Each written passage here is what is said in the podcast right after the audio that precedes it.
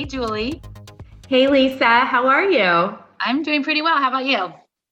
I'm doing well. We just finished up an excellent interview with our guest today, uh, WUSA anchor reporter and also adjunct professor at University of Maryland, Adam Longo, who happens to be an endurance athlete. So it was quite an interview. He was awesome. He's great, and um, I always love it when our like our local like you know journalists that we have that we see all the time are also runners. I don't know. I just feel kind of a a kinship to them. So um, we've we've uh, known him for quite some time and um, have kind of followed his journey as an athlete, and um, it's always fun to see what he's up to. So yeah, it was a great great conversation. Yeah, so before we kick it over to Adam, we just wanted to talk a little bit about the big running news of this week. So, Lisa, why don't you share? Well, it's a big Boston Marathon running news. Uh, Boston BAA announced that if races can happen in October in Boston, uh, that the marathon will be on Monday, October 11th, which is Columbus Day. So that is um, big news and sort of unexpected. I think we all um, kind of thought if if it was going to be set in the fall, it would be similar to last year, which would be that first weekend. I think it's the first or second. Sorry, the second Monday in um, September and so we had actually gone the Monday after Labor Day. Um, we had actually gone in and booked a cancel a, can, a, hotel with a cancellation policy, a liberal cancellation policy, just to be safe for that weekend, thinking it would be the same. Um, so I think we were a little surprised also because uh, a lot of the majors are around then. Um, Chicago is the day before, so I don't think anybody anticipated that Boston would plop Boston on you know a Monday in the middle of all of those races. But really when you take a step back and you know we've talked to dave mcgillivray before and we know what goes on um, even on a smaller scale in in organizing races that there are a lot of moving parts and a lot of factors that have to be taken into account including safety security the police forces the facilities that they use. So you know the high school in hopkinton uh, that in middle school that are used they can't be in session, assuming schools will be in session. So Columbus Day is more a it has to be a holiday like Patriots Day, um, if it's going to be on on a on a Monday. And um, you know, if it if it, there was some talk about well maybe they should do it on a Saturday or Sunday, but there are other um, things that events that are planned in the city and other considerations that make it really it's it's a huge logistical uh, undertaking to coordinate all of the you know all of the different cities along the way and um, and and all of the moving parts. So i think it makes sense that this was the date that was selected. It's you know going to be a challenge for people who maybe signed up for for chicago. And really at the end of the day it's great that we have a date but this is assuming that this can happen. And and i will give you my um, my my hypothesis on this is that races will be allowed to happen and it will be on a smaller scale and they're you know what how smaller that is is it just elite or is it just the top thousand runners? Do they have to eliminate charity runners and invitational runners because of you know there there are you know a good number of those every year? Do they have to either cut back or reduce those? What are the numbers going to look like? And then the following from that, what is the what is the um, qualifying cutoff going to look like? You know, the buffers maybe 10, 15, 20 minutes, who knows? So, so my guess is that they're going to try to put something on the roads of Boston from Hopkinton to Boston on on the 11th. What that look like looks like is really going to depend on what happens in the next several months in terms of the vaccine and what the numbers look like the COVID numbers look like. You know, there are these new variants that are out now. Do those spike our numbers up again in the spring.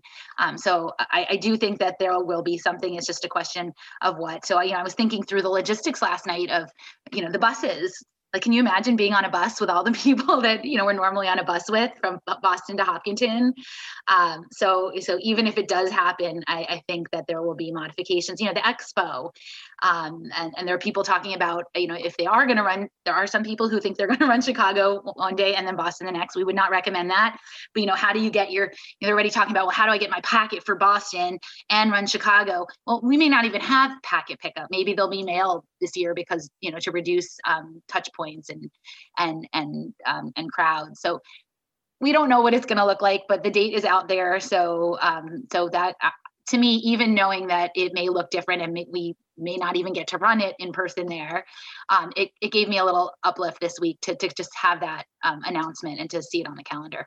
Maybe false hope. I agree. I, I love having a date out there. It brings me hope. It gives me a little bit of purpose to structure my own training. And it also helps sort of understand what their thinking is. Everyone's doing their best to bring races back. We want we want racing to survive. We want racing to be there when all of this is over. And the fact that they're the world marathon majors are lining up dates, all of them consecutive in the fall within six weeks. It's going to make for an exciting fall. And hopefully we can be part of that.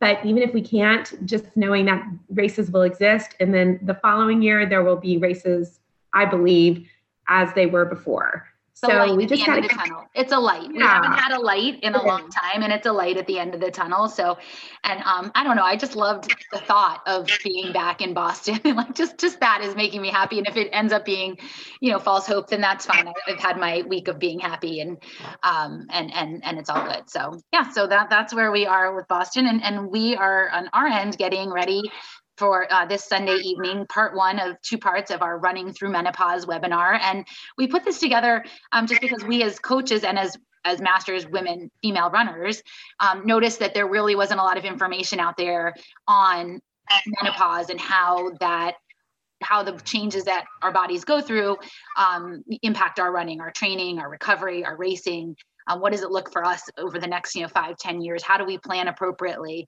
and um, so we put this together kind of in our own interest of like figuring out for ourselves and for our runners that we coach and um, as of today we have 250 people registered from all around the world um, so we are really excited. It's not too late to register. You can go on our website. There's a link to the registration on our social media, a link to the registration. Um, it is Sunday at 7 p.m. Eastern time and it's um, free. It is free. So sign up, join us. We are really excited. We've gone through our, you know, our presentation with um, Dr. Toby Beckerman and Rachel Miller, and I think we're all really covering um, really important information that that that women want to know. We've been taking questions ahead of time, and uh, they're they're all very similar, and it's they're all questions that we hope to touch on um, through, during the webinar. And I think just having that information all in one place from people who really know what they're talking about is, is, is going to be helpful.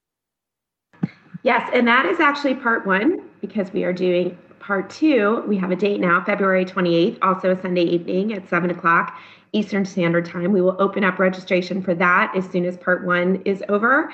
And our focus in that webinar is going to be specifically on nutrition and strength training um, during running through menopause. So this one is focused more on the medical aspect and um, the perspective of a PT and the perspective of us as coaches and how to restructure your training.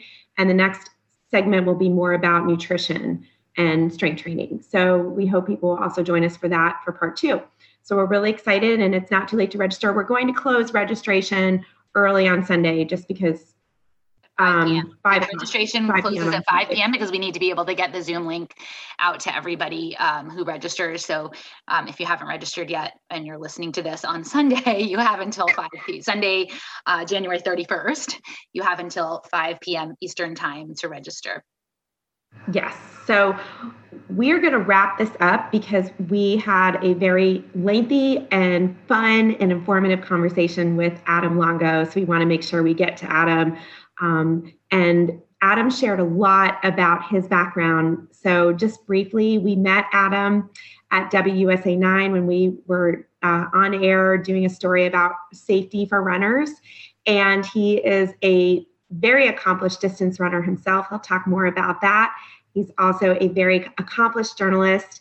He is currently the 5 p.m. anchor at WUSA 9, which is the CBS affiliate. He also is an investigative journalist and reporter and an adjunct professor for the University of Maryland. So we were so honored to have him on our podcast today. Uh, we know that our listeners will enjoy what he had to say from the perspective of an endurance athlete as well as a reporter. It was a very timely and fun conversation.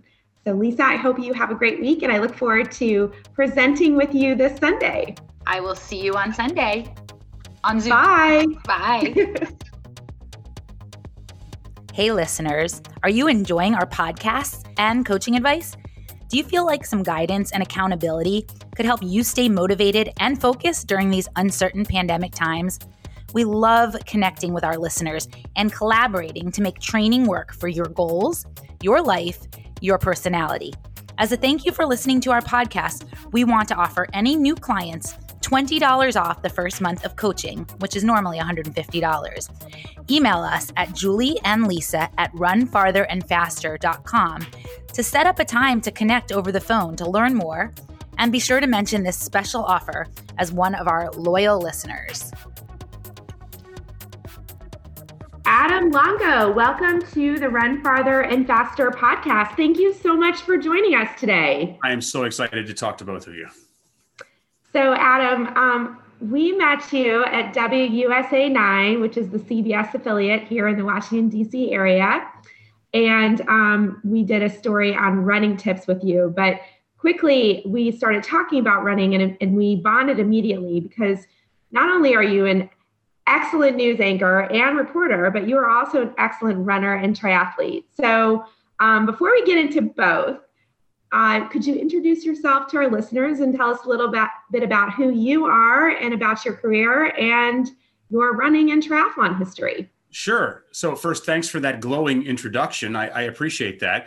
Uh, just a little bit first of my professional background. Uh, for 21 years, I've been a full time news anchor and reporter at a variety of local news stations across the country. I've worked in Virginia, Tennessee, Florida, Arizona, uh, and now here in uh, Maryland and, and Washington, D.C.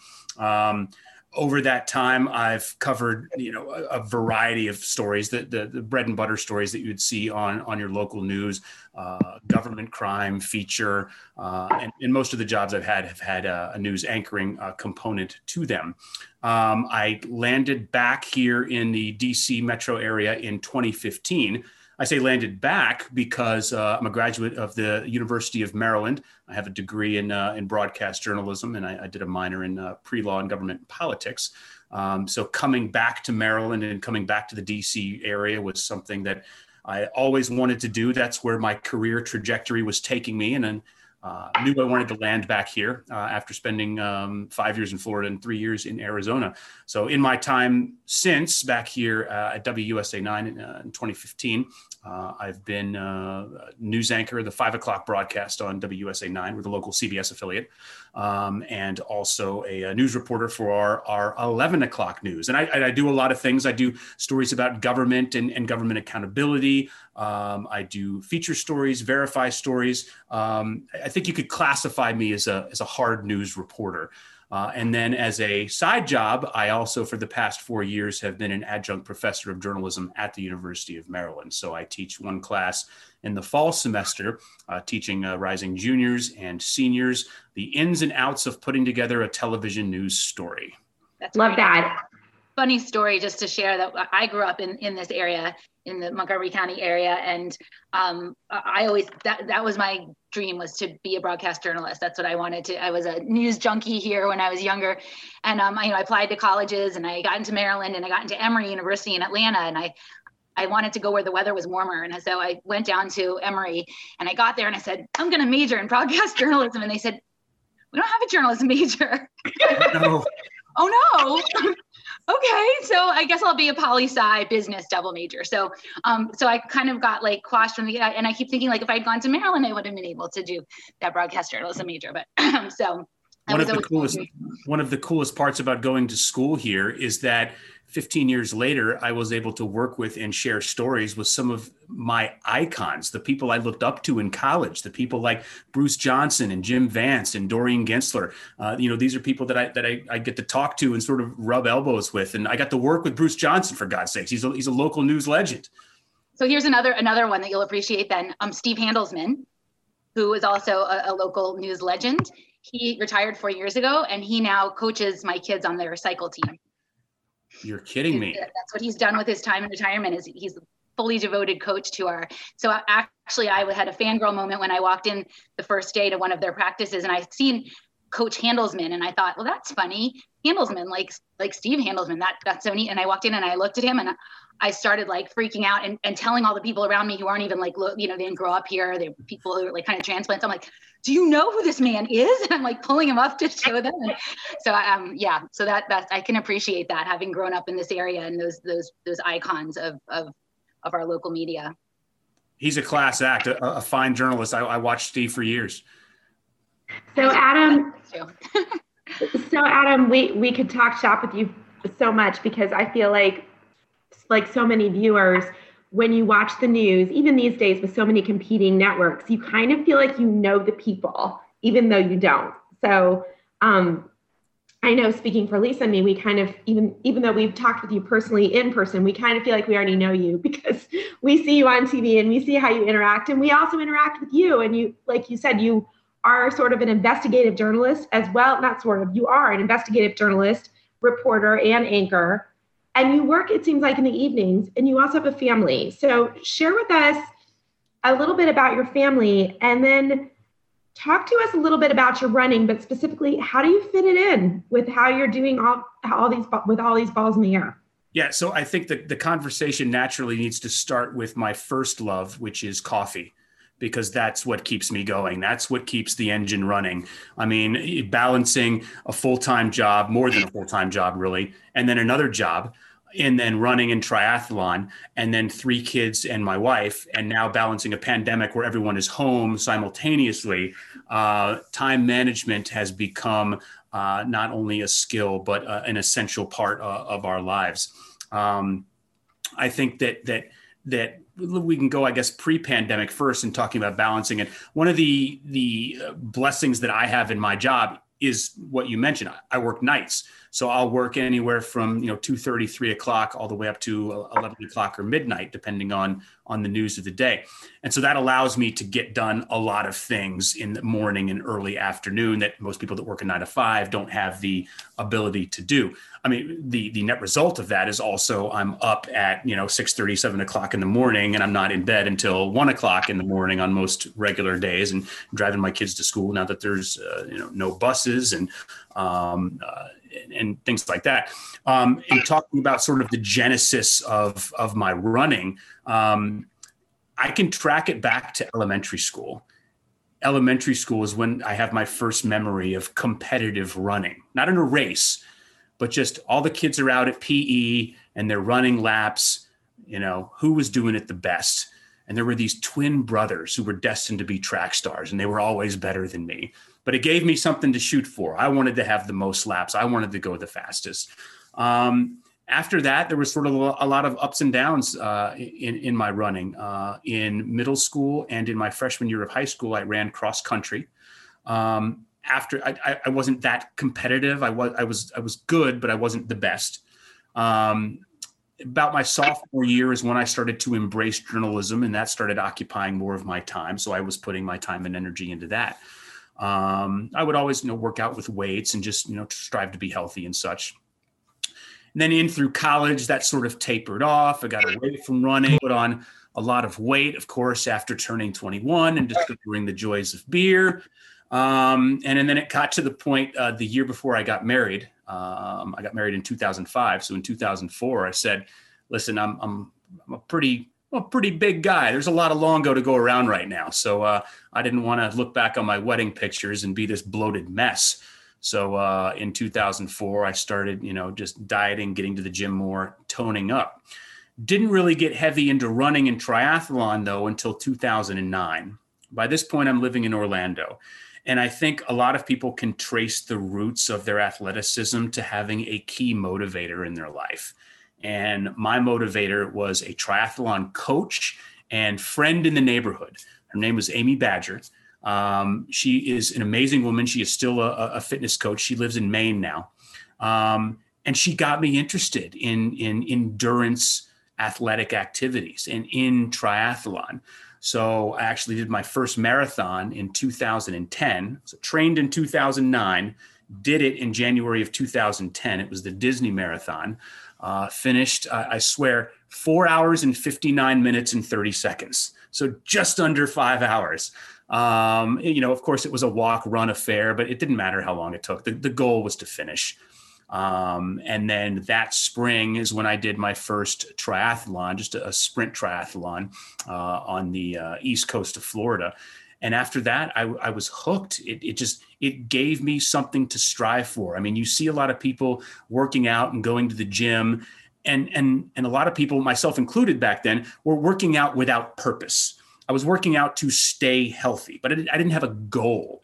So having a marathon on the schedule, having a triathlon on the calendar allows me now this block of time to work out, to be healthy, but work towards something, to work towards a goal. And that's why every subsequent year since 2010, I've had something on my calendar, whether it was just a half marathon, whether it was a sprint triathlon. And then now, course, pre-pandemic, it was a number of things on the calendar. It was a half Ironman, a full Ironman, a, a bunch of half marathons, a bunch of 5Ks.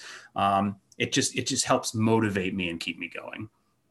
So, were you coached for your first for that first race? Did that did she coach you for that first race? Yes. so we we we coached with a group. So we were doing group runs in the morning, um, and then work schedule started to get in the way. So I, I wasn't a, a, faithful adherent to the group training all the way through uh, that training session. I did as much as I could, um, and then when I ran the race, I ran the race by myself um, until I got to about, I can remember this so clearly. I got to about mile 16, quad cramps, you know, and I'm just like, I didn't know anything about nutrition or salt or Gatorade at that point. Um, and, and, and one of the girls who was part of that group stumbled upon me just sort of struggling down the course and she became that you know how we talk about race angels somebody who helps you to the finish line um, she was that person she, she stayed with me and walk ran the rest of the race, like eight or 10 miles with me to help see me across the finish line. It was unbelievable. Like I sent her flowers afterwards. I was like, you saved me. Like it was just, it was, it was unbelievable. Um, and that, that group dynamic uh, that exists within the running community, especially within a, a, group of people that you've trained with, is such a strong bond. Um, I miss that, uh, obviously, with the pandemic, but I also miss that because the majority of my circle of friends are not into endurance athletics at all. The friends that I do have who are into that are, are, back in Florida or they're in Arizona. I really don't have any solid core group of friends here in Maryland that uh, that do that. So I just do everything on my own. Well, we can we can help you with that, Adam. Once the pandemic's over, we can we can hook you up with some people who are also we we may know a few who are also interested in endurance athletics in your area. I'm badly um, with friends, so help me. We, we, we can help you. Um, so let how do you how do you, how did you then and how do you now truly fit it in? Because you mentioned earlier, you said, "Well, I wake up at 6 a.m. I go to bed at 1 a.m. I, I sustain myself on coffee." But truly, it's impressive what you're doing because we're we're not advocates for people getting minimal sleep, which it sounds like you are. So we'll just set that aside. Okay. What are you doing after 10 years of this? Because you started in 2010, 11 years. What have you been doing? To tweak your training because you've had these massive improvements, but yet you've also had tremendous change in your life. You've had children and you've had moves in your career and you've moved cities um, two, two more times since then to Arizona and then to DC. Mm-hmm. Yet you've been able to maintain all this. So share with our listeners some of your secrets with your time management and how you manage the stress of, of those two huge life events with continuing to improve in your training. Right. I think the first thing I could tell you, and not just tell you, I can show you, is I know for your listeners, I'm holding up a picture of my wife. Okay. So what this is is she's the adorable, by the way, for those who can't see. Melissa, she's adorable. Thank you. Okay, you go ahead. To, what you have to know first, it's a carefully choreographed dance with your significant other in order to to balance all of the things that you need to do. So what I mean by that, for instance, um, the beginning of the year is usually when I'll start to map out what I'm going to do races uh, for the calendar year. And the very first thing I do is I ask permission well in advance of anything. Hey, there's this race that I want to do. So, um, uh, 2000 and what year are we in now? So, 2018, I did the San Diego Marathon. Um, Melissa, this race is in June. Uh, it's going to take me 16 weeks to spin up for it. You know, there are going to be some Saturdays and Sundays that I've got to wake up early and do my long run. Like, is this manageable? Can we do this? And when the answer is yes, I know that I'm I'm locked in. I, it doesn't give me license to do whatever I want whenever I want, but that's the first step in the right direction, right? Happy wife, happy life. And for the ladies who are listening, it's it's it's vice versa. If you can do this same thing uh, with your spouse, that, that's going to lay the groundwork for a long way to come. Because then you can also hold it over their heads and say, "Hey, remember three months ago when you said it was cool, and now you're giving me grief about it? What's wrong with you?" So you can do things like that. Um, but so that that's the first and most important thing. The other thing is um, uh, just just sort of mapping out when I'm going to do things. The, this, the hardest thing that I ever did was Ironman Maryland, and obviously the event itself is tremendously grueling and difficult but the planning for it and the training for it that is what truly turns your life upside down. So ironman maryland uh, was uh, september of 2019 um, i basically trained nonstop from march of 2019 um, I, I, set aside alcohol. There was no drinking for that entire six month period. I just didn't. We can come back and I could tell you why I chose to do that um, uh, in a couple minutes. But I, I, had to I had to choreograph every single part of the training because I had friends who had done full Ironman races before, and I knew from talking to them that here's your life: train for Ironman, go to work, go to sleep. That's it. And so, and eat, um, refuel, eat, eat. Yeah. But what about your kids? I mean, you still have to parent. Like, it's not like they're gonna. So, yeah. so yeah, go into that for a minute. Okay, so so uh, again, we have to sort of rewind to, to, to pre-pandemic, and this is so waking up in the morning. My, my wife's already gone out the door at work, right? So it's my task to get everyone off to school, right? I have three kids: kindergarten, second grade, fourth grade, right? Full of energy all right. So my task is waking up, getting them fed, handling anything that they need handled, ushering them off to the bus stop. And then at that point, it was taking my son to pre K, waving goodbye. Some of those mornings, waving goodbye in my triathlon suit because I literally went into the house, into the garage, got on my bike, and went out the door. Um, and then wasn't back some days until two o'clock in the afternoon you know, outfit, laundry basket, me, shower, I'm at work an hour later. Um, so that was that was those are those are the, the, the rare exceptions because those were the extremely long training days, uh, and there wasn't too many of those, but there were a lot. Um, how I did that, and so basically, I'd see my kids for an hour a morning, and then you know train, go to work. They're they're always asleep when I come home because I come home so late. Um, and then the weekends is, is when we would generally uh, get time to rally. And so doing these longer events, I would always, so for instance, over the summer, um, I was training for a virtual marathon. And in order to minimize the impact on my family, I was waking up at 4:30 in the morning on Sundays to do my long run. So I'm wrapped up, having stretched, finished the run, you know, by like, you know, 8:30, 9 o'clock. Like it's family time. We're good to go you know my wife was kind of annoyed because i'd have to end up like going to sleep at like eight o'clock on a saturday night and like you know who does that um, but uh, it, it, was able to minimize the disruption on the family now does your wife do any does she do any um, you know, running triathlon yeah. cycling yeah, she's very active. She doesn't she doesn't do triathlon. She does um, just sort of recreational running. Um, she's done the uh, across the bay uh, 10k. Um, she does a lot of run walking in the neighborhood. She's a big fan of Zumba. She gets the kids involved in, in Zumba, uh, doing that uh, like in the garage. We, we've got a little TV set up in the garage so she can plug her computer into it, and the kids love doing Zumba. They have like Zumba themed birthdays and stuff. And you know, before the pandemic, they would always go, to group classes and, and do stuff like that. So we're we're a very active family. We just have different uh, intricacies that, of how we stay active. Right. great. She has her she has her own her her opportunities to get her exercise or her passions in as well. So you both are, you know, getting to to do what you what you love and setting great examples for your kids, obviously, since they're they seem to be taking after what you guys like to do. Do your kids bike, swim, bike, or run? Do they want to follow you in that?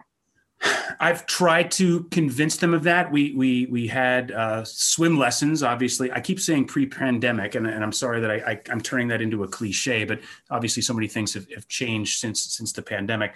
Um, so their activity level uh, has waned, as has you know for a lot of other kids with uh, you know group activities not being um, uh, on the schedule. But um, you know we're, we're we're always taking them out. They're they're they've got their skateboards and scooters. And so you know when the when the weather is conducive i, I try to get them out as much as i can because that's also like chill time for me right? It's it's finally it's, it's like we can go to the park which is right around the street from my house.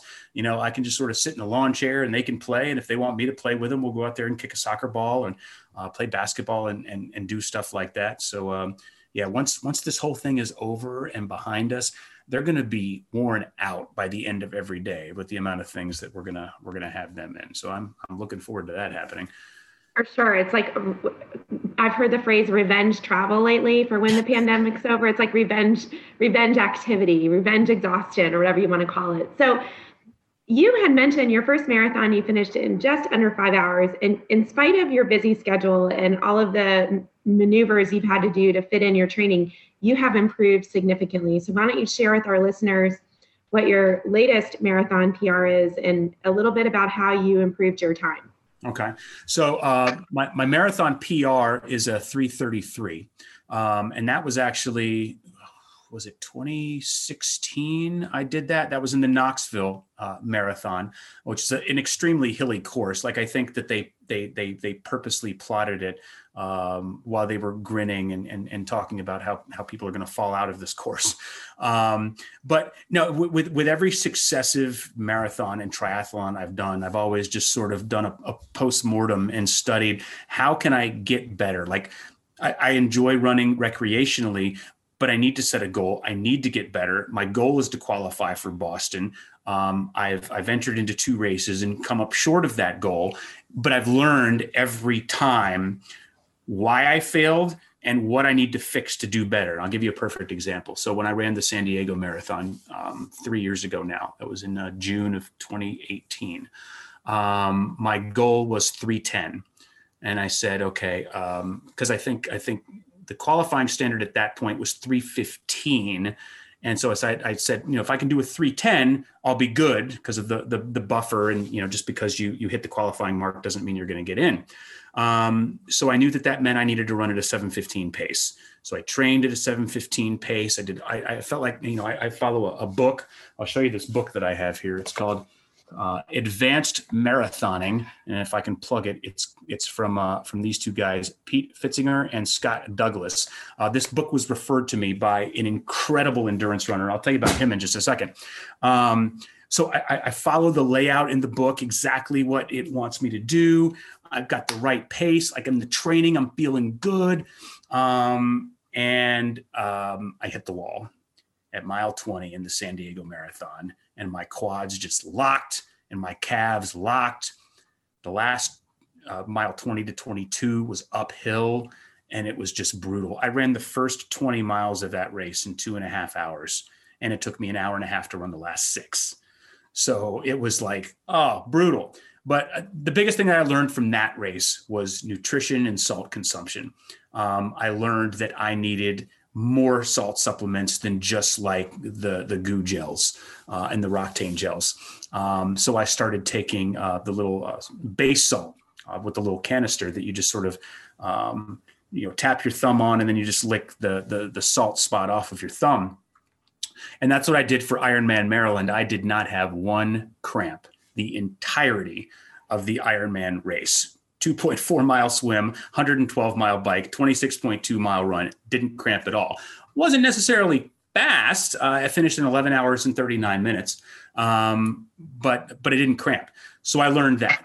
Um, great time, by the way finishing under 12 hours for an Ironman. That's quite impressive. Yeah. And I, I, did have a coach. I had a coach for that entire six months, and she was laying out and telling me exactly what to do and how to do it.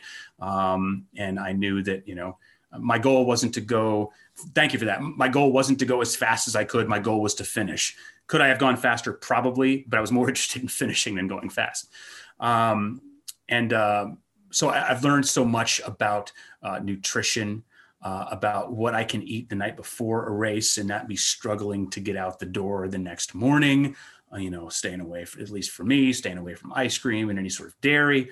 Um, you know, I, have learned, uh, just sort of taught myself how alcohol plugs into all of this. Uh, I mean, I'm not, I'm not a heavy drinker, but just I didn't want one more thing one more exigent factor to influence the quality of my training, which is why when I, I uh, signed up and started training for Ironman Maryland, I just quit drinking. I said, I'm, I'm not going to have one sip of anything until I'm done. And when I was done, let me tell you, there was a party um, and some tailgates. But uh, but but yeah, during that whole six months, I was I was I was pretty set. Um, so, will you do another? Will you do another full? I, I would like to. Um, I, the next one I'd like to do is uh, is Ironman Arizona uh, or possibly Ironman Cozumel. Um, I have a, uh, a, family member who, who lives in Mexico that would make that that race conducive to do. Um, and I, have never traveled, like I've never taken my bike on an airplane to do a race. So I think that that would be enjoyable. I loved Ironman Maryland. I wouldn't do the same Ironman race twice. Yeah, no need to do that. Yeah.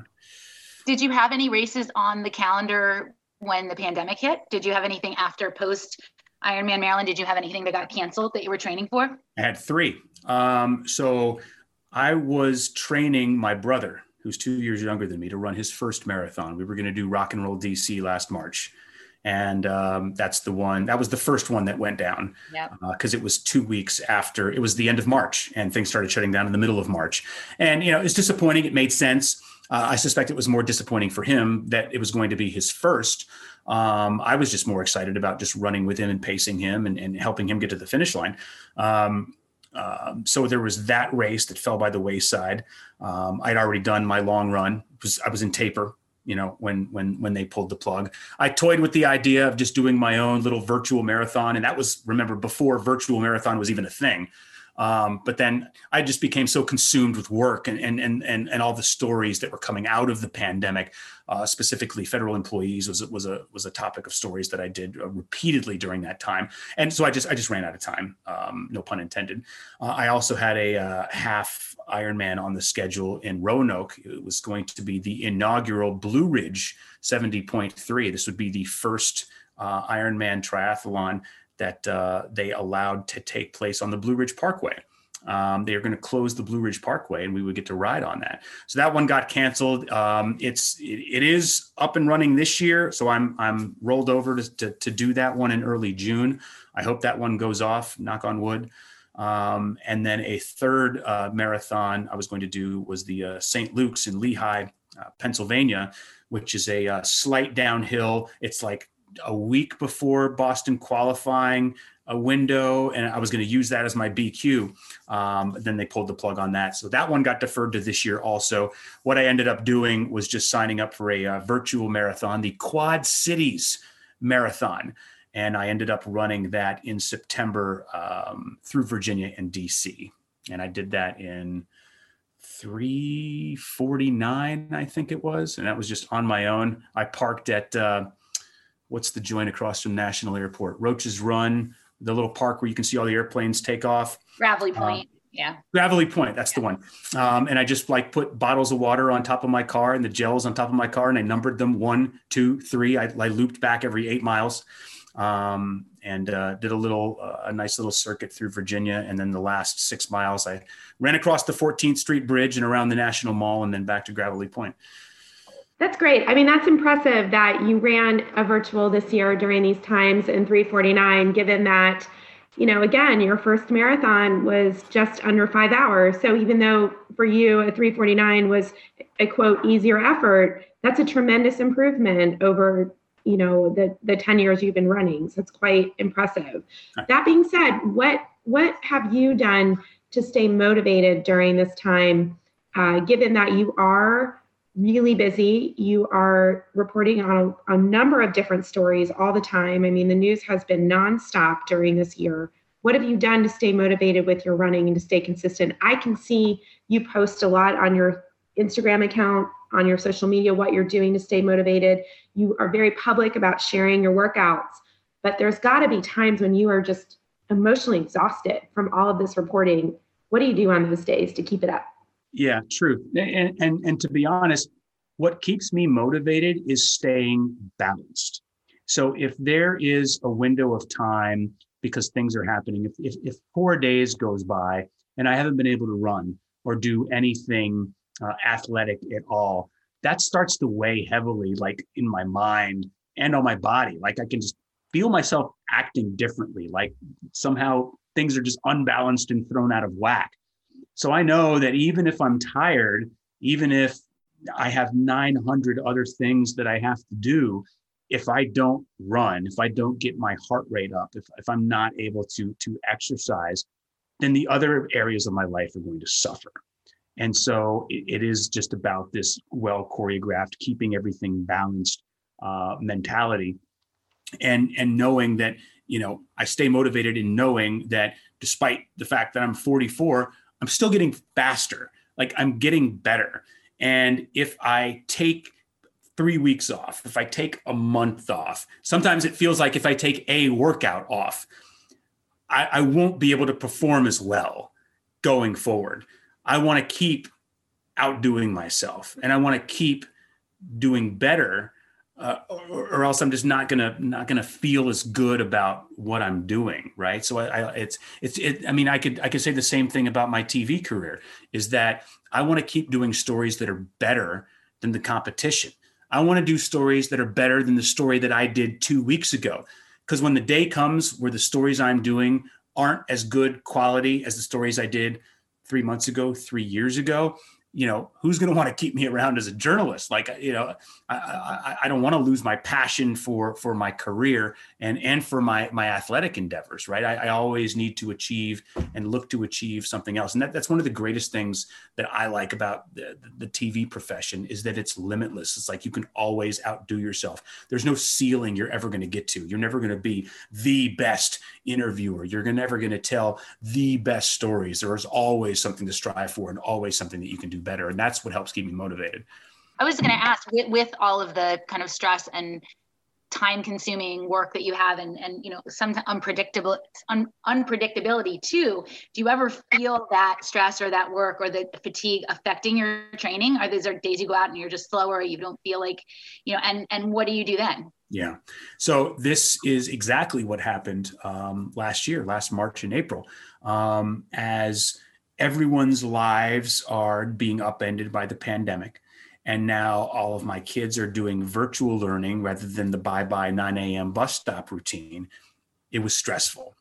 Um, and it was, it wasn't hard to motivate myself to run, but I could feel that stress and anxiety slowing me down. You know, um, I was going slower, excuse me, and my heart rate was higher and I'm thinking to myself, why is that? Is it because I have COVID? No, I didn't have COVID. That that's not what it was. Am I sick somehow? Yes, I'm sick because I've got all this stress and anxiety built up. So I, I had to find some ways to cope with and, and deal with that stress and anxiety in order to temper that and and and and make it more conducive. Now I needed to handle the stress and anxiety, you know, not specifically just for the running, just for my old, you know, personal life and well-being. Um, but uh, you know, it continues to be stressful for me, for for for everybody. Um, you know, my my wife uh, transitioned jobs during the pandemic. You know, she's working from home. Um, but but how do you work for? I mean, I, I get to go into the office. I worked from home for six months, and now I'm back in in the newsroom. Um, there's only five or six of us there at a time. We're all socially distanced. We're all wearing masks. Um, we're all very safe, and, and, and everything has, gone well. Um, uh, God willing, it will continue to go well. Uh, you know, but my, my wife is here constantly and how is she supposed to get work done as this whirlwind of children are happening around her um, so i sympathize and empathize with with her on that uh, but but the six months that i was working from home and doing everything from home while the three kids were here I, co-anchored a newscast from this room that you're seeing me in right now in this room that i'm talking to you in while my kids were upstairs i mean my wife had this just unfathomable task of keeping three small children quiet and out of this room so I could co-anchor a newscast. Uh, and she did it. She did a great job. Uh, uh, there was tons of bribery involved, obviously, uh, to keep them silent. Um, but but but that went well. And um, I feel like while we might not be as a society over the hump in the pandemic, and that's not that's not an editorial comment. I'm saying i don't know where we are in the scope of, of the pandemic but you know if we're not over the hump i feel like at least as a family we've gotten over the hump in dealing with how to effectively manage everything that's gone on since it started that's a great way of looking at it it's it's back to that old phrase that we've heard a lot radical acceptance learning how to accept where we are right now and dealing with with the stress and the obstacles that we can do the best we can under the circumstances. So you mentioned a little earlier that you felt a lot of stress initially in your runs and you just didn't feel well. A lot of our runners and our, ourselves, we've also experienced this. So I'd love to hear what um, tips do you have for people to manage that stress to be able to feel a little bit more normal on your runs? What did you do? Yeah, I, I had to slow down. purposely, not not only in like my pace while running, but I had to slow down in the number of things that I was trying to, to accomplish in my life at that point. Um, you know it, it, it, things that are that are cliche or like you know take a breath just calm down. It's like we've all been in arguments with people or, or heated discussions. If somebody tells you to take a breath or calm down it only enrages you further right? It doesn't work. Um, but we have to know in the calm moments we have to consciously recognize what to do in the stressful moments and then rely back on the things that we know to do. If you can tell yourself to take a breath or calm down, that's obviously going to work better than somebody else telling you to take a breath or calm down. So it, it, learning little techniques like that. Um, I think the the the compounding stress of the whole thing. Ultimately, you get to a point where it's like, at least I did, like I can't feel like this anymore. This is damaging, you know, relationships. This is damaging you know my running. This is this is this is I, I can't walk around with this ball of stress. What am i going to do to help to untangle it you know um, and and having open and forthright conversations with my wife uh, talking with my kids about expectations what they can expect of me what i can expect of them. I think having those earnest conversations was a was a was a big key in helping to decipher all of that and and and managing and lowering the stress level.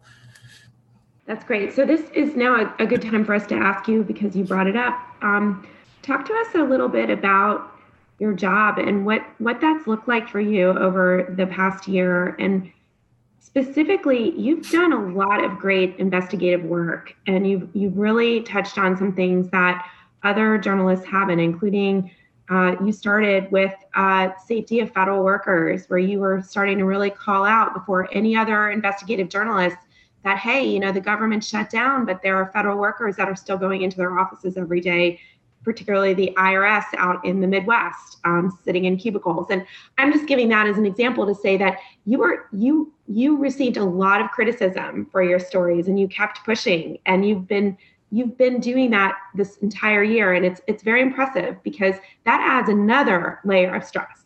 So talk to us and tell us about how how that is going for you, and as a journalist, anchor, and reporter what is it like to be in the trenches these days, particularly because it seems, and this is an editorial comment on behalf of just me, that people understand less and less the difference between fact and opinion?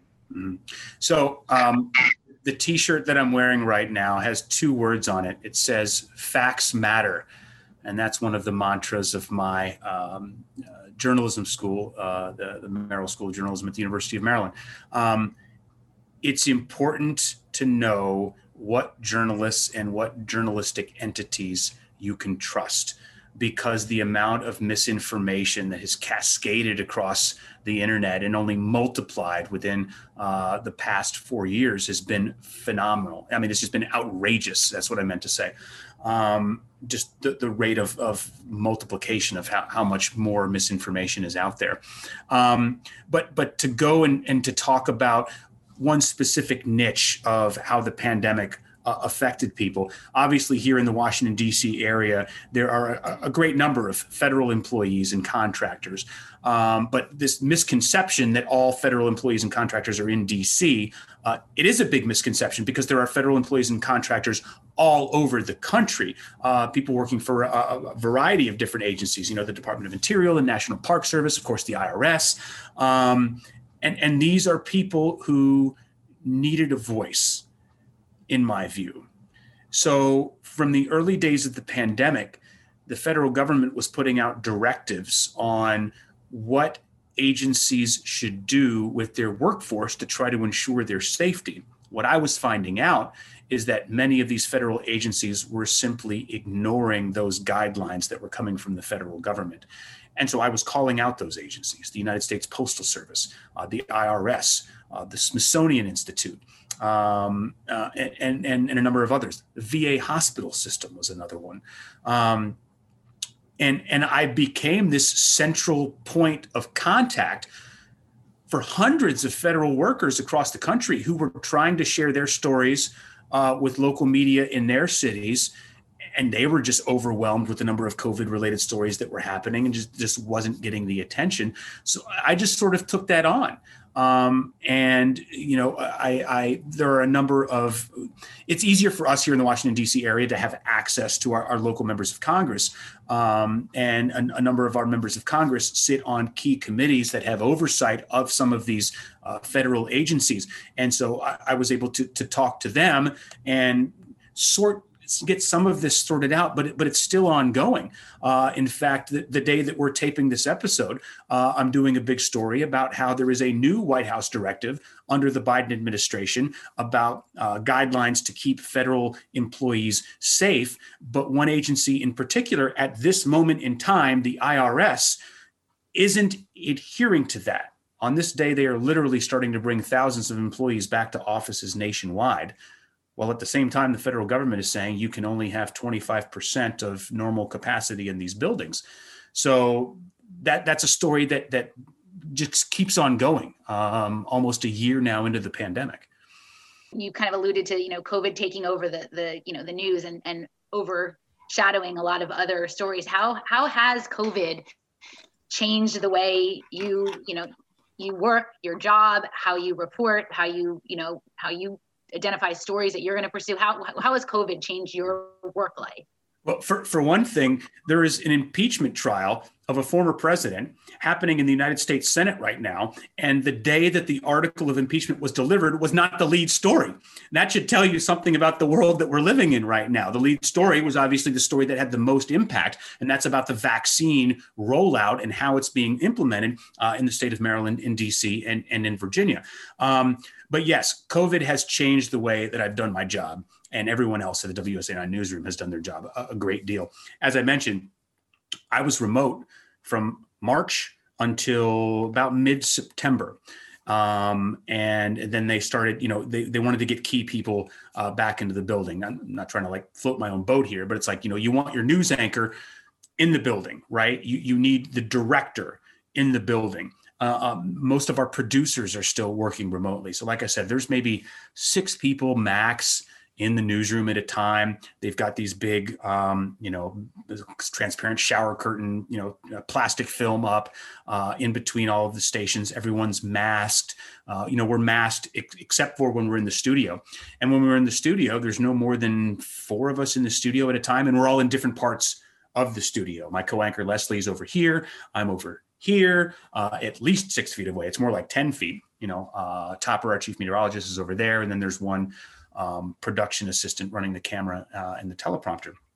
Um, I, one way it's changed for the better, uh, if, if I dare say that, is is access and being able to do things over Zoom. I mean, it would take if, if I needed to interview uh, Maryland Senator Chris Van Hollen, you know, pre-pandemic it's you know set up the interview okay what time works for you he's got to get ready i've got to get ready i've got to get in a car go to capitol hill go to his office go through security it takes a couple hours right? I talked to Senator Van Hollen on Tuesday night. We just set up a, a, a, Zoom interview. The thing was over and done with in 10 minutes, right? So it's giving us a lot more time to be able to, to work on things when you don't have to drive and, and, and go meet somebody in person. Now, obviously, things things get lost in that because you know when, when i when i meet with sources and i and i interview people you know usually there's a time after the interview is over and the camera has stopped rolling that we just get to sort of like talk off the record and, and talk about other stuff that might be in the pipeline or, or now to come. And now it's like those conversations are a little uncomfortable because it's like okay is he still recording me? How do i know? Like is whatever going on? I, i'm not saying that anybody is thinking that. I'm just it's it's less comfortable uh, than than the situation before. Um, but you know uh, wearing masks um, when I covered the inauguration, I was on a rooftop overlooking the White House. Um, there were a group of 10 reporters up there, all lined up from different parts of the country. So 10 reporters, 10 cameramen and women. Um, you know, we're all masked up until that moment right before they come to us on the air to to to do our thing. Um, you know, we we have to stay safe. I mean, luckily for me, um, I've been safe, taken precautions, stayed safe, not gotten COVID. My family's been safe. Um, and uh, and and I chalk that up to you know us us taking uh, the proper precautions as as as much as we can. You know, we're not out, you know, uh, traveling around and gallivanting, and we're we're not we're not doing things. We're we're we're purposely living our lives um, in a way to avoid our exposure to the virus. Adam, what do you what do you do, um, and and what are you and your colleagues discuss with respect to the fact opinion problem we're having right now and, and the issue where people suddenly look at the media as the enemy. Um, there's a lot of blame on quote the mainstream media versus looking at the media as a source. And we we know we know why this has happened. We we've seen it play out. But the question is, what what can we do now to bring people back to the point where they can trust the media and what do you, what do you think needs to be done including education? Yeah I, I, I think that there are it is very easy to paint the media as a target. The only thing that i can do is to show people that i am a trustworthy reporter and to do stories that indicate that I don't have any political or editorial bias in the stories that I'm telling. There, there is not one person or one group that overlords the quote unquote media. Media is comprised of stations and ownership groups and individual journalists. So the only thing that I can do for the betterment of, of, the First Amendment and for the, the betterment of the journalism profession is be the best journalist I can be and to present things in a informative, factually non-biased way. Um, and the more that I do that, and the more people come into my corner and see the value of that kind of journalism, the better. I mean, I, I look back um, uh, at, at, people who are out of the business, people like Jim Lehrer, you know, the uh, uh PBS news anchor who moderated, you know, a handful of presidential debates was was held up uh, as this model of uh, impartiality and nonpartisanship. And I can remember after one uh, presidential debate that he moderated, um, I think it was with uh, George W. Bush and Al Gore, but I could be mistaken. Um, somebody was somebody asked him afterwards like there there was there was no spark there was no fire in that debate. And he said uh, something to the effect of um, you know if it's it's not a clown show. If people want a clown show they can they can go to the circus. Like politics shouldn't be a spectator sport. And i think it's been it's been amplified to the fact uh, and amplified to the point where people look at republicans and democrats like they look at uh, the the Ravens versus the Steelers. You know, should it should it be like that? Um, you know, if you're if you're you know, that's how we're playing. We're, we're, we're playing favorites and we're playing teams. That's not my job as a news reporter uh, to play favorites and, and play, play teams. Um, I will say this the one particular challenge that I have in, in doing political stories that affect local people in this area is the entire DC, Maryland, Virginia congressional and senatorial delegation that represent this area Democrats, right? So the only Republican senator in our viewing area is Shelley Moore Capito in West Virginia.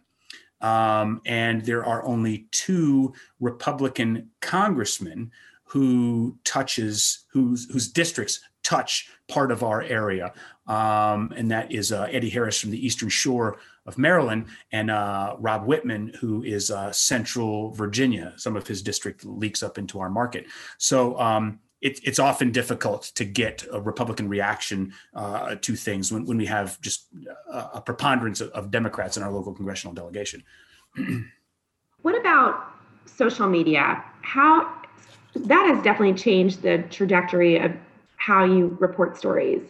And when you started out, you didn't have to sort of compete, or in your case, have the use of social media as a tool to enhance your stories. How have you and your colleagues found that to be a challenge and also an asset? So it's definitely a challenge in, in terms of it being time consuming, uh, but I, I, definitely think it's more of an asset because social media helps us to amplify our stories and and, and get the message out there. Um, you know, in, in the DC market, we've got uh, a, potential available audience of 2.2, 2.4 million people. On social media, you have an audience that is only limited by people with internet access around the world. So the stories that are important, um, people share. And while television stations are fighting for shares of, of, of local audience uh, in their own market, digitally, we're fighting for shares uh, of audience across the United States and across the world. Now, I wouldn't say that's a concerted effort. Our goal is to provide, you know, uh, informative uh, news to to people in in this area. But of course, a lot of the stories that we do here in the nation's capital have interest both um, in the United States uh, and around the world. So I don't look at it like that. I I, I think broadly that's that's um, how it's an asset. But I look at it like when, when I'm on social media, when I when I'm sending tweets, when I'm updating things on Facebook, how is this helping uh, the people that that I serve at this television station and and in this area? This is a story that is of interest to them. Um, here, here's what I think that they should know about it, and just present it that way, uh, straight facts, no bias. Do you have any favorite stories looking back on your career? I mean, I'm sure you have a lot of them, but are there any that stick out in your mind? You can go back to pre-COVID times because I think the last exception of lots of news being thrown at us. But is there anything that you know sticks out in your mind as, yeah. as memorable? Absolutely. So I held up this book for you a few minutes ago. This advanced marathoning book. The person who recommended that book to me, his name is Rob Pope, and Rob Pope is a distance runner from England. And he came to the United States three years ago and he did the Forrest Gump run. So he started in Alabama. He ran to Santa Monica, California. He ran all the way back to the East Coast and then zigzagged back and forth and ended his run in Monument Valley, Utah. One of the most amazing, motivating, happy go lucky people I've ever met in my life. Uh, he, he didn't have much of a support system when he was doing this run. I mean, his, his girlfriend at the time, wife now, um, was, was over here with him and they had a camper and they had some friends. But as they got deeper into the run, it's sort of like, hey man, we, we got to go back home. Like you're kind of on your own now, right? I think, you know, visas were expiring and things like that. And so they had to go back home to England. And, and he kept up. And so I met him. Um, he had done Alabama to Santa Monica, had come back and was coming up through Virginia, up through DC. I met him in Laurel. And uh, we just talked about running. We went for a little jog together, and the cameraman is jogging along with us as we're as we're doing the interview. And we, if if if any of you um, want to see that story, just just do a Google search. Search Rob Pope and Adam Longo, or Rob Pope and WUSA nine, and you'll see. We'll put it in the show notes. Okay, great. You'll you'll see the stories that, that we did with him. I mean, such an incredible guy. I mean, so cool that um, uh, I, I I called my dad and I said, Dad, this was months later. I was like, this guy I met for this story, he, he's going to be coming through your town. Uh, my dad lives in Tennessee, and I was like, um, you, you got to go have dinner with him. He's just fascinating. And so my dad went out to dinner with him and and a couple of other people. Um, you know not not not too many stories really sort of you know touch you personally and and and and want you want to expose it to to, to everything else. But rob is just such a, a fascinating character. A great story about him is you know however long it took him to do the run i don't i don't remember you know more than a year obviously. Um, when he finished in monument valley utah he proposed to his girlfriend right there at the finish line. It was crazy. Um, He's got video of that. It was just like just this this insane thing. Um, but but in talking with him, and I and I still keep up with him, and we talk on on, on social media. Um, he's he's a he's a he's a vet tech in England, um, and he did this big run across America, so that was cool. Um, I, have done I've done other stories. When I worked in Knoxville, I got to do a story where I spent a couple days in Parris Island, South Carolina, which is the uh, uh, Marine boot camp, um, and I got to see Marine recruits through each stage of their training. It's a it's an 11 or 12 week training that they go through there before they move on, uh, graduate boot camp, and go to the next step. Uh, Parris Island, South Carolina, is notorious um, as a uh, as a place that that that that turns you know uh, uh, Americans, um, young uh, soldiers into Marines. Um, and, and seeing them through that process and being able to talk with them about that, uh, seeing their families there on the on the graduation day, we got to, to stay for that and see the transformation uh, of their sons and daughters. Um, was amazing. Those are the stories that really do stick out. Um, other stories that I've done that, that that that you all would probably be familiar with. So, when I lived in Orlando, I covered the entirety of the uh, Casey Anthony murder trial, um, all the way from the beginning of when uh, little Caylee Anthony went missing, all the way through uh, Casey Anthony's murder trial. Um, so that was a that was a story that we were doing daily for the stations I was working at, and then the trial, of course. Regular programming got kicked to the side. We were wall to wall on the air covering that trial for six weeks um, in the early summer of uh, 2011. I mean, can you imagine that happening today? There's just no way. All of the days of court TV were one trial, you know, that started with OJ Simpson's, but there were a couple of trials, Casey Anthony, and there was another one, uh, Laci and Scott Peterson. That's another one. You know, why can why is that rolling off my tongue? Because back in the day, news would cover a trial like that was the biggest news. Not anymore. Jodi Arias was another one, and I covered that case in Arizona. Uh, I think the, the reasons for that, the reason that the Casey Anthony case, in, in my opinion, got so big was because of the Freedom of Information Act laws and the Sunshine laws in Florida, because there was so much access uh, to open access to court materials. There was always some sort of new nugget of information that kept the story alive and kept it at the forefront. Whereby, you know, here in, in Virginia and in Maryland and in DC, there was not that degree of transparency uh, in court proceedings um, in, in litigation. We were literally seeing discovery. That's the process where the opposing attorneys hand over information to each other. In Florida, at least it was the case then. I don't think they've changed it. When a defense attorney or a prosecutor hands over discovery information to the other side, at that instant in Florida, it becomes public record. And that doesn't happen pretty much any other place. So we're literally seeing things and reading documents, calling the attorneys and asking for them to comment. And they're like, what are you talking about? We haven't even seen this yet. Like you guys saw it before us. Um, you know, in, in Maryland and Virginia, that would never work because you, you, can't even have cameras in the courtroom unless there's a wild exception uh, to that. I think it's notable that you, um, you know, the, the most memorable stories for you aren't even related to, you know, you're you're a journalist in the nation's capital, and you could have lots of stories about, you know, politics here and um, plenty of really interesting stories. But I think that it it's remarkable that your stories are more kind of the human interest of like people that you really that really um, made a mark on you and uh, didn't don't even have anything to do with your you know with being in DC and being in the middle of our nation's capital. I think time will tell. I think looking back on this, you know, five ten years from now, I mean, I will always remember January sixth. I will always remember what happened at the Capitol and the stories that we did that day and subsequent days. Uh, I mean, not since 1814 has the Capitol faced a siege like that. Um, it, it, was it was unbelievable and just unreal as it was happening. Um, and and that will be something that you know I'll, I'll tell my grandkids about because God willing, it will never happen again.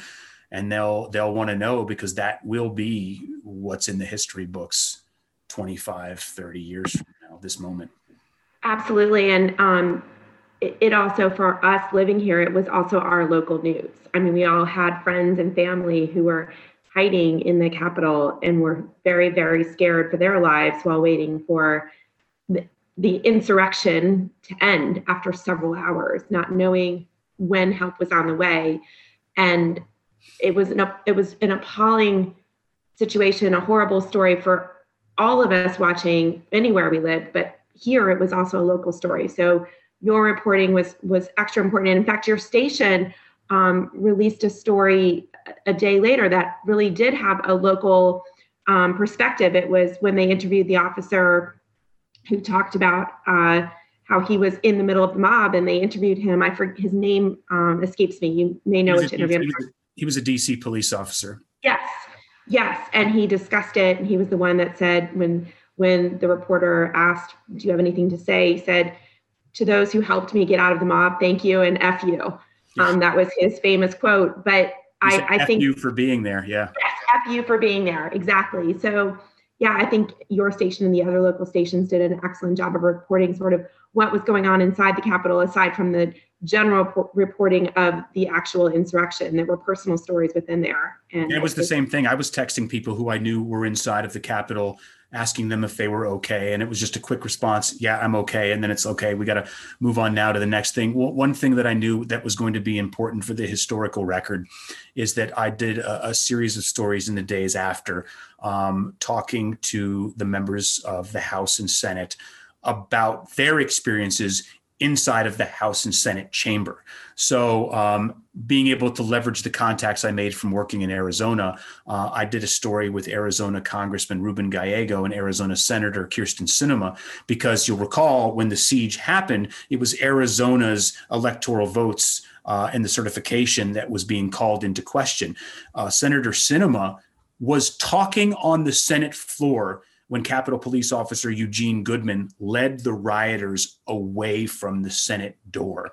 Had he not been there, had that situation unfolded any differently, the Senate was full of members uh, who could have been assaulted uh, at that moment. And then, of course, on the House side, you know, I, I talked to local Congressman Gerry Connolly, who said that, you know, he watched as security apparatus came into the room, took Nancy Pelosi out of the room so fast she left her phone behind on the dais. Um, and, and talking about all the things that unfolded after that, a Capitol police officer took to the dais where the speaker and the vice president had been minutes before, a police officer, and announced to everyone in the chamber, you need to pull out the gas masks that are underneath the seats in the House chamber. I mean, this is just like this is Jerry Bruckheimer, like movie script type stuff, but it's actually happening right now on the floor of the House of Representatives. So I knew it was important that that while these memories were fresh in their minds, that I needed to talk with them uh, and get them on the record um, uh, to be able to tell those stories, not only for our viewers now, but also so that we're able to look back on this, um, you know, 10, 20, 30 years from now. Well, thank you for doing that because as your shirt says, facts matter. And the only way that we're going to be able to receive those facts is getting in there and getting the stories from the people who experienced them themselves so they can share what happened. So thank you for doing that. And ironically and coincidentally, we had scheduled to record our interview with you on January 6th. So clearly we had to cancel. right. Yeah, that wasn't going to work out. Um, no. So, Adam, before we wrap up, we just wanted to ask you one last question, and that is for those listening who um, are thinking about a field in journalism or media, or have kids who are thinking about a field in in a career in your field. What advice do you have for them? Yeah, um, call me, email me, tweet me, Facebook me. Like I'm, I'm happy to talk to anybody who who wants to discuss that. I mean, as somebody who uh, is not only a, working working and practicing journalist as a you know adjunct journalism professor uh, and somebody who's who's who's involved. I'm the vice president of our local National Academy of Television Arts and Sciences uh, chapter, uh, here in the uh, National Capital Chesapeake Bay region. Um, so not only am I doing the job, I also have a great interest in you know protecting the First Amendment and protecting journalism and and being active in in, in things like uh, the Society of Professional Journalists and the Radio Television uh, News Directors Association.